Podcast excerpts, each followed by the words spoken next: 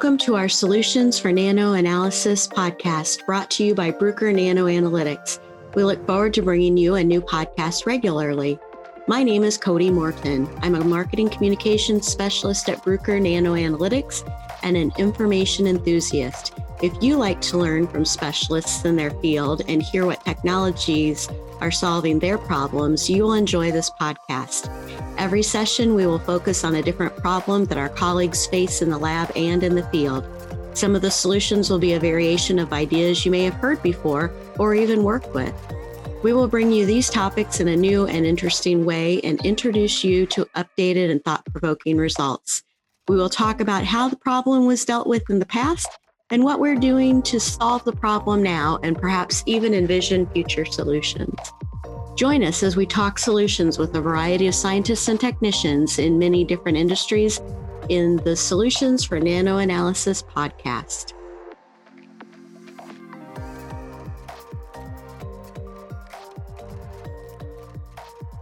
Welcome and good morning. Dr. Ronald O'Malley is joining us from the Material Science and Engineering Missouri S&T is what is in your uh, signature line.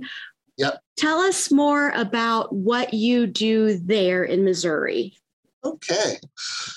Well, thank you and good morning, Cody. Um, I'm a professor here at Missouri University of Science and Technology that works in steel related research. And I actually hold the Iverson Chair Professorship for Steelmaking Technology here at Missouri S&T or Missouri University of Science and Technology. And but I also run a steel research center uh, that we call the Peaslee Steel Manufacturing Research Center. I've been here about eight years now, and uh, that center has grown significantly and works in a wide range of steel related research areas and is fully industry funded. So it's a consortium of steel producers and suppliers.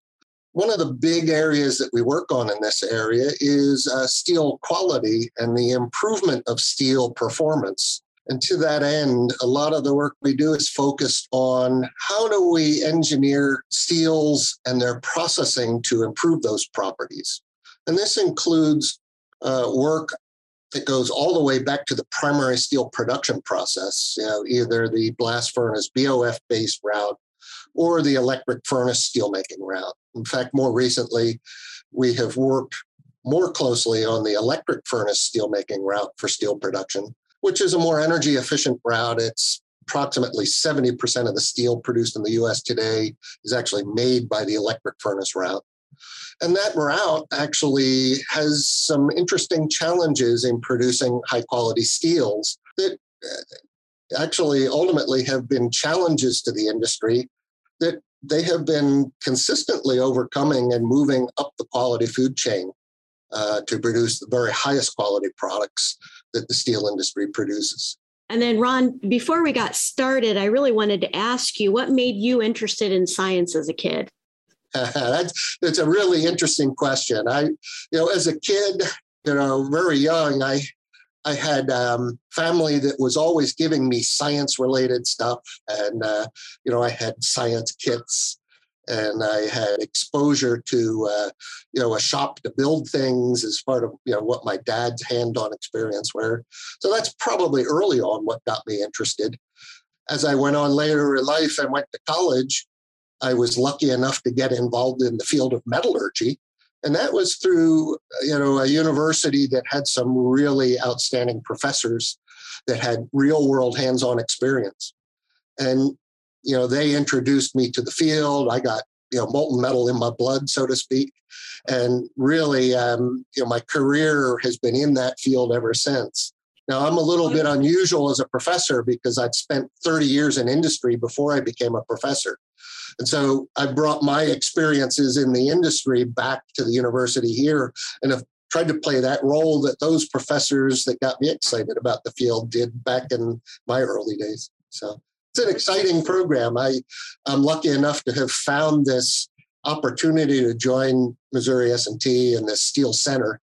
And actually, uh, you know, when I talked to my wife about making this move, which was a big move for me, you know, moving out of industry back to academia, you know, I described it as my dream job. And you know, for eight years now, it has been that.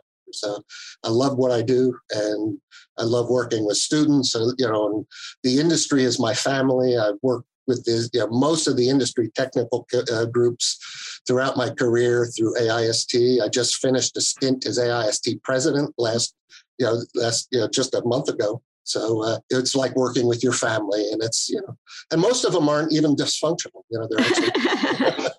So, Ron, what is the problem that we're talking about today? Because I know that we're going okay. to be talking about a lot of these things that you've been studying.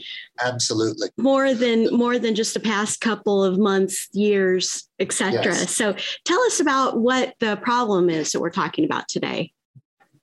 Okay.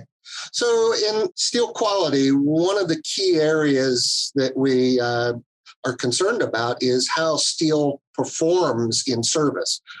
And the generation of oxide in the steel is a natural part of the steelmaking process. And our concern is really with how steel performs in the presence of what we call inclusions, which are typically oxide defects. They can be other types as well. How it affects the fatigue performance, how it affects formability and defect generation. And in the end, our goal is to try to produce what we call very high cleanliness steels, steels with very low residual oxide contents, and with oxide types that are benign to the performance objectives of the steel. So I don't know if that makes sense to you or not, but you know, in certain types of steels, if we have oxide inclusions in them, but they're readily deformable during the forming process, they're benign to the product. But if they're hard and they can break during the forming process, they can tear open the surface and create a defect. So the, the real question is how do you engineer these inclusions to actually be the proper type with the least quantity and still, you know, maintain the objectives of steel manufacturing?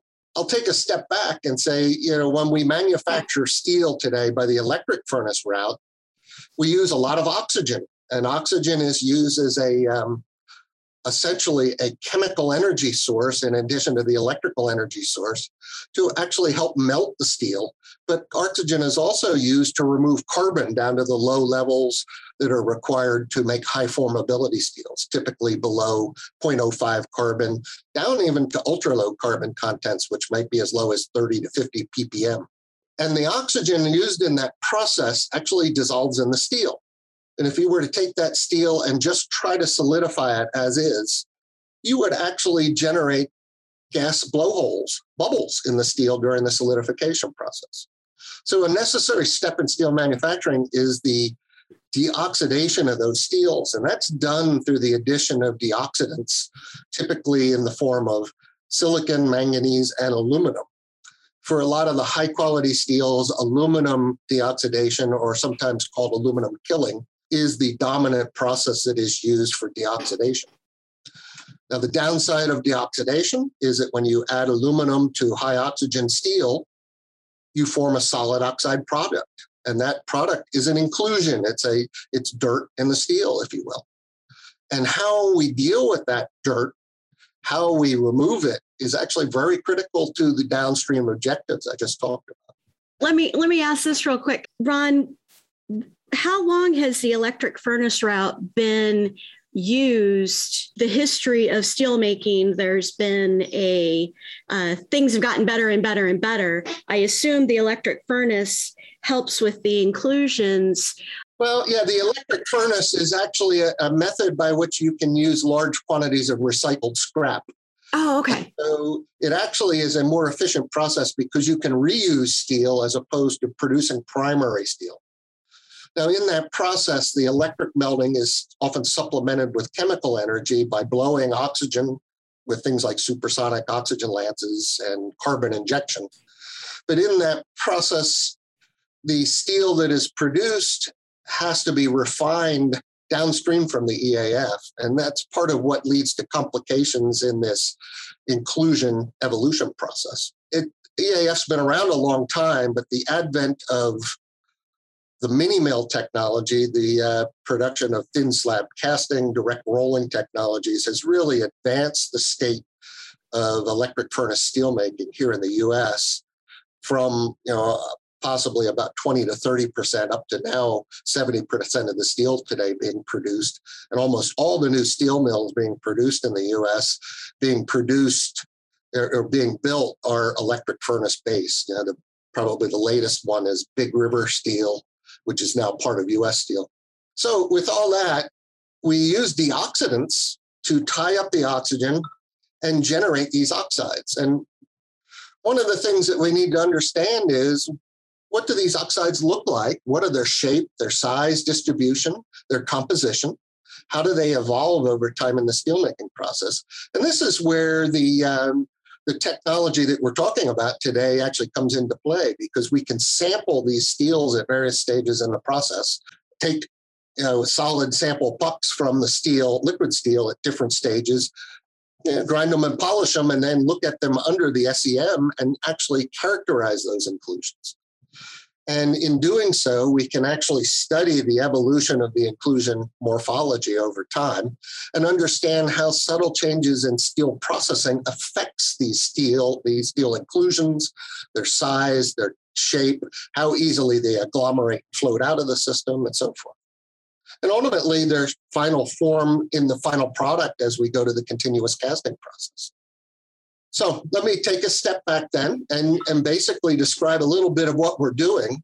One of the things we've done uh, with these uh, with the technology that we're talking about here is that we've gone into steel plants and we've done what I would call forensic sampling of the steelmaking process in a variety of different plants. As part of the consortium, we have access to a large number of plants and we've had students sample through the operations of steel plants here in the US and even abroad to, to look at how individual plant practices influence the evolution of this inclusion morphology.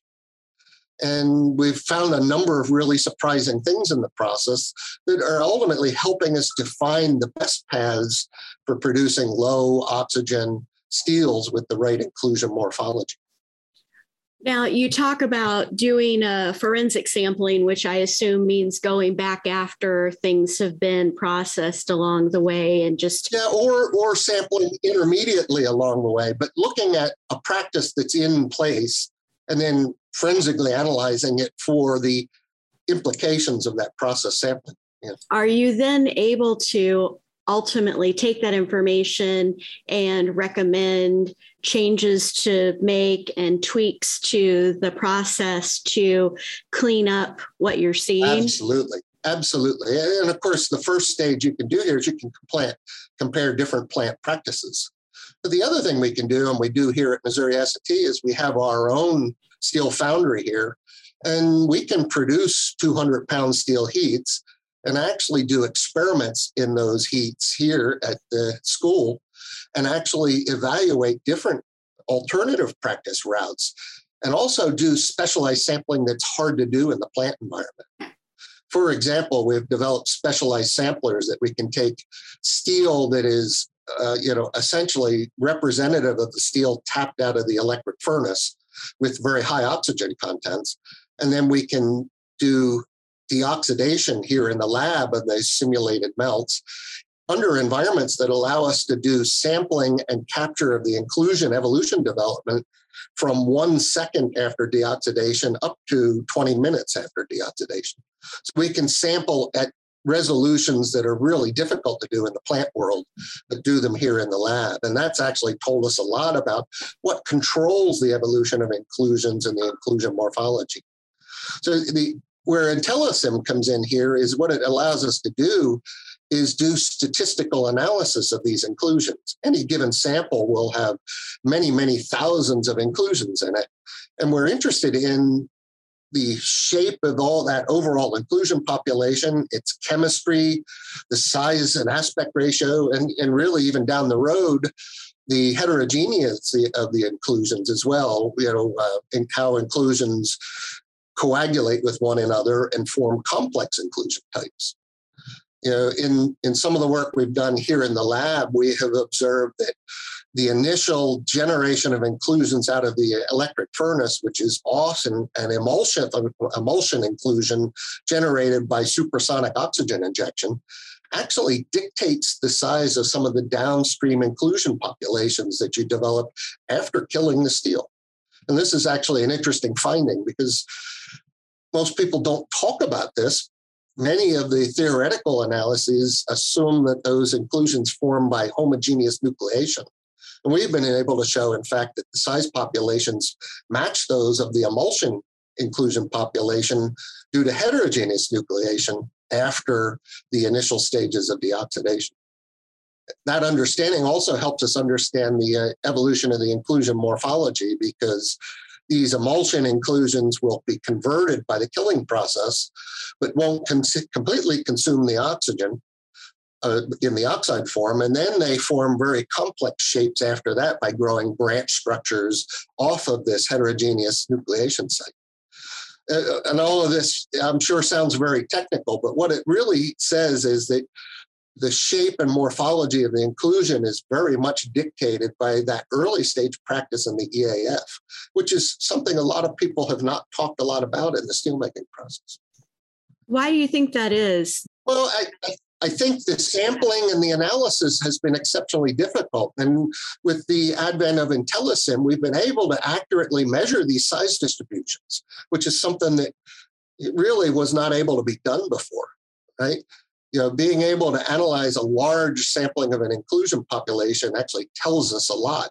The shape of that inclusion uh, population tells us a lot as well. And I'll give you some examples here in a few minutes, but the shape of the inclusion population evolves over time during the steelmaking process.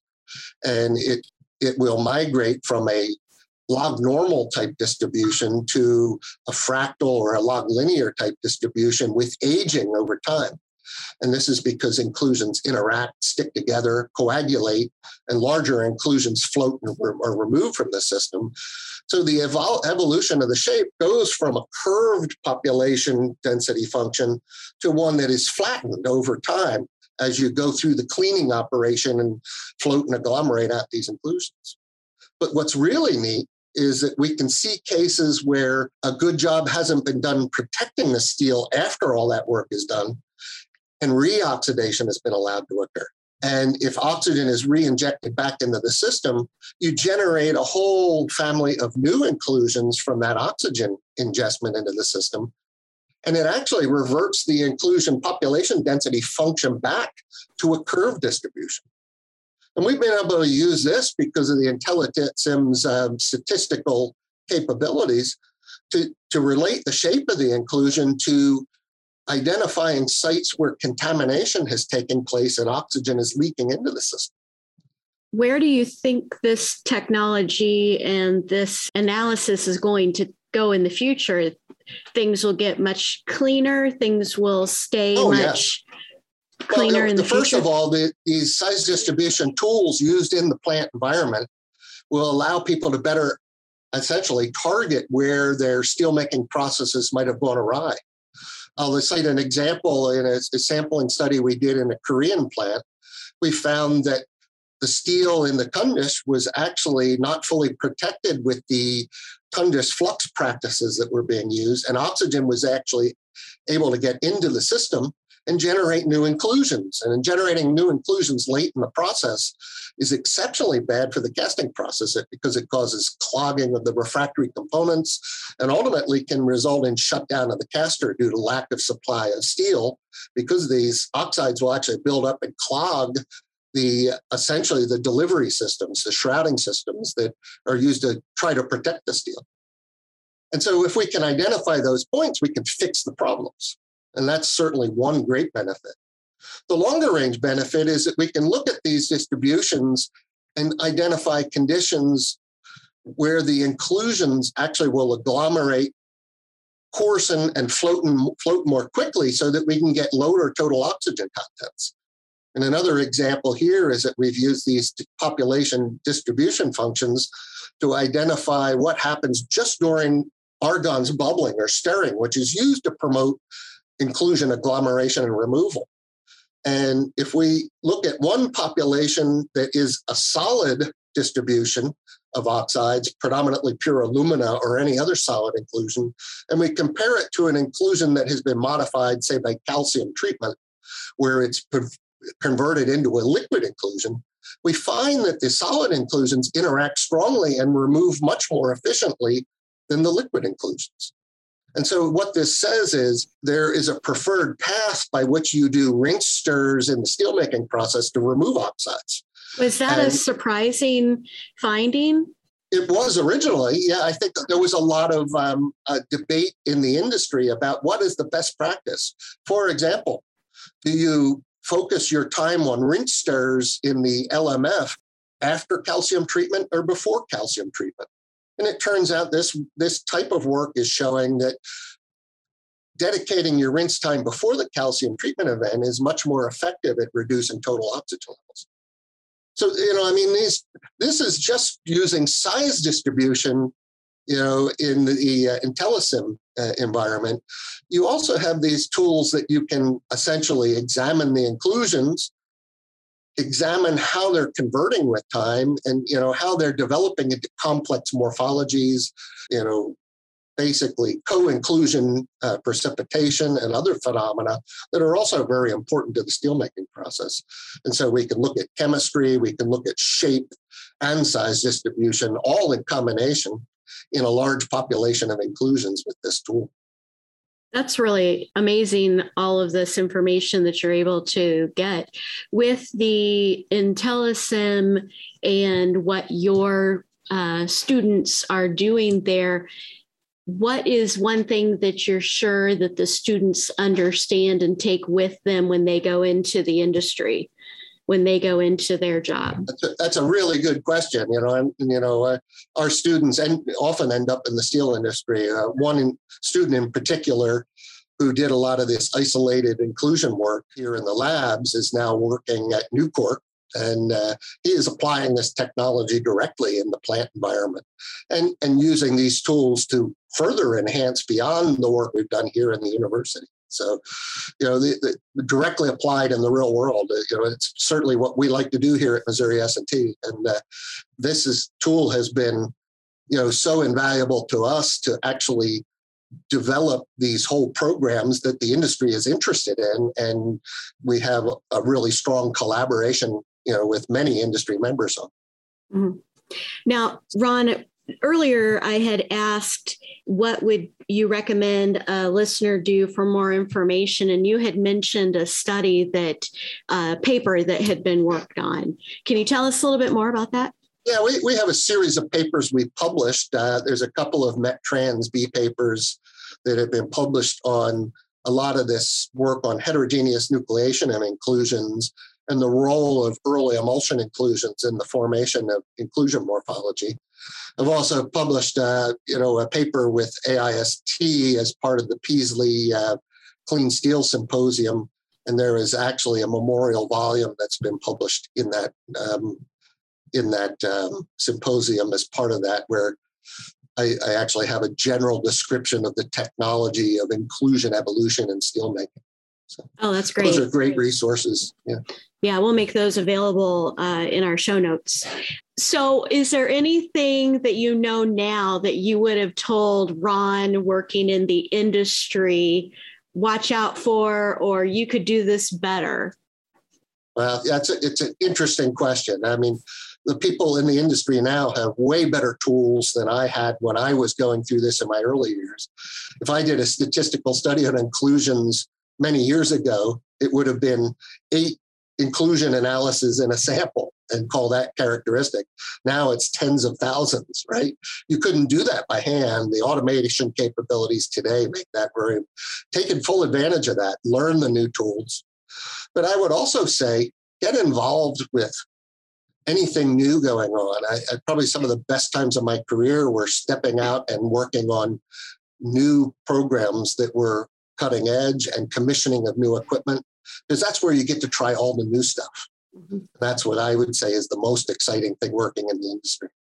That's excellent. Is there anything else, Ron? I, I, feel like I have opened a large encyclopedia and I'm on page one. I'm just like, what is what is the big takeaway? Well, what else can I learn? Well, I, I'd say going forward, you know, we're not done by any chance. I mean, these new tools are great, but I look at what's coming. You know, I mean, a lot of the work that we've done on inclusions, we we've had to go to inclusion extraction to look at them in 3D we're getting ready to do micro CT analysis to be able to look real time, you know, really at these 3D inclusions.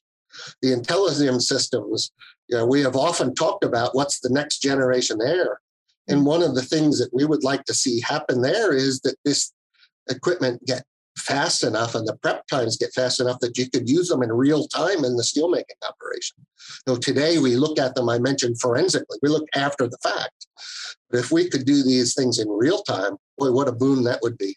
You know, a steelmaker be able to characterize an inclusion distribution and absolutely tailor the calcium treatment practices, the desulfurization strategies to the information that he has in hand. That would be wonderful.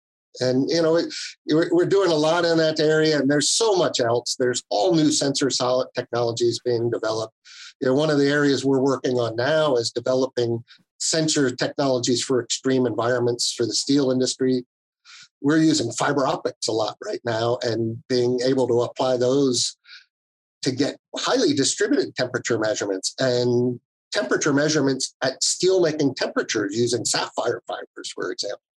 And th- this is just opening the window of opportunity to be able to, to see the process as it happens. And IntelliSEM is that tool, one of those tools, but combining IntelliSEM with other technologies like cathode cathodoluminescence, we've talked about as future technologies, or other multiple applications, maybe using Raman or some other methods.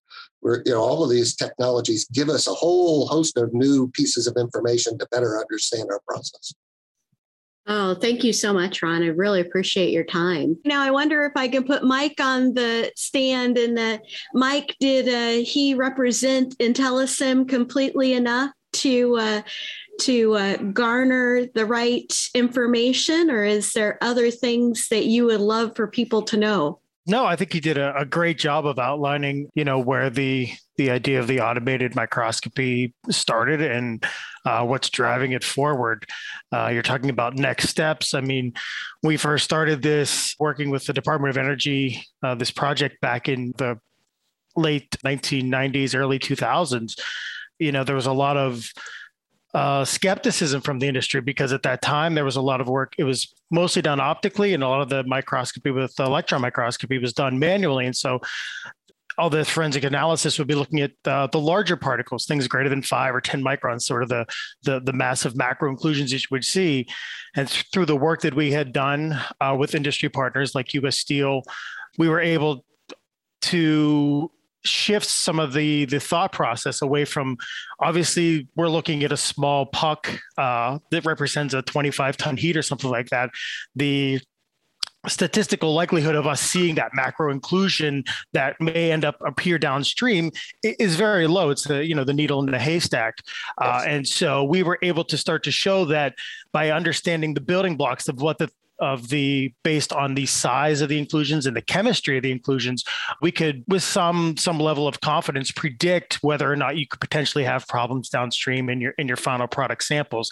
And so over time, it shifted from looking at the large macro inclusions down to right now we go down to typically around one micron is sort of become sort of the, the industry standard.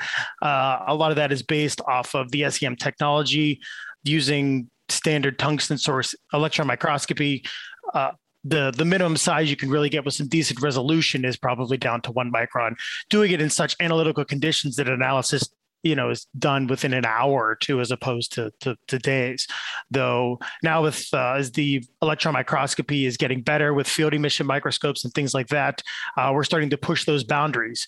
Uh, you're dealing with ultra clean steels so now you know the steels are now stronger and thinner. So the the size limits of what are considered you know possible inclusions that could cause some deleterious effects are have now changed and they're getting smaller as well because the the, the steels are getting thinner. And so we're starting to look at things in the the the submicron down into the nano inclusions. And i think some of these tools now available uh, as they get as they get better will you know potentially open up a whole new world of of understandings of inclusion formation and characterization I, I, you know, will echo a sentiment. The field emission technology is certainly pushing our ability to analyze into the smaller and smaller sizes, you know, making that possible. Where previously a lot of that you had to rely even on TEM methods.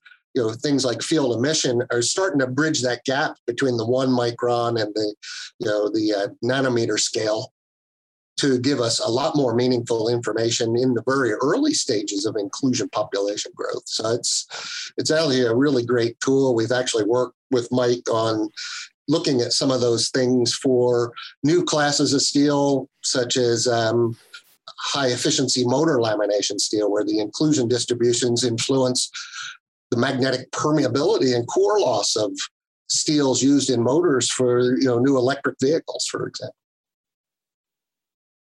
Well, here I thought that Mike wouldn't have anything to add, and he did. He wowed us. Thanks, Mike. Yes. Appreciate the extra information. I think one of the amazing things is to think how the industry has evolved and how the technology of analyzing has to keep up with the evolution of the um, industry as well. It'll be interesting to see where things go from here. I can tell you there's lots of exciting stuff on the horizon. You know, the new world of hydrogen steel making is is coming upon us now. Uh, you know, low emission steel production electric furnaces uh, with intelligence, you know, embedded fiber optic systems and real-time feedback for dynamic control to respond to changing scrap and material inputs. Uh, new steels, as uh, Mike mentioned, that are you know being used for lightweighting vehicles. Um, it, there's there's a, a, wonderful world yet ahead of us, and uh, lots of work to do.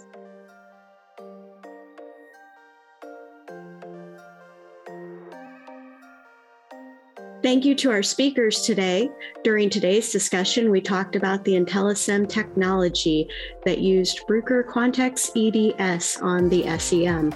Find more information in our show notes about the EDS technology, as well as other information mentioned today. If you would like more information about today's topic or to submit a topic idea, please email info.bna at bruker.com. You can also check out more information in today's show notes. Join us next time as we look at a new solution with more scientists and technicians in all sorts of industries.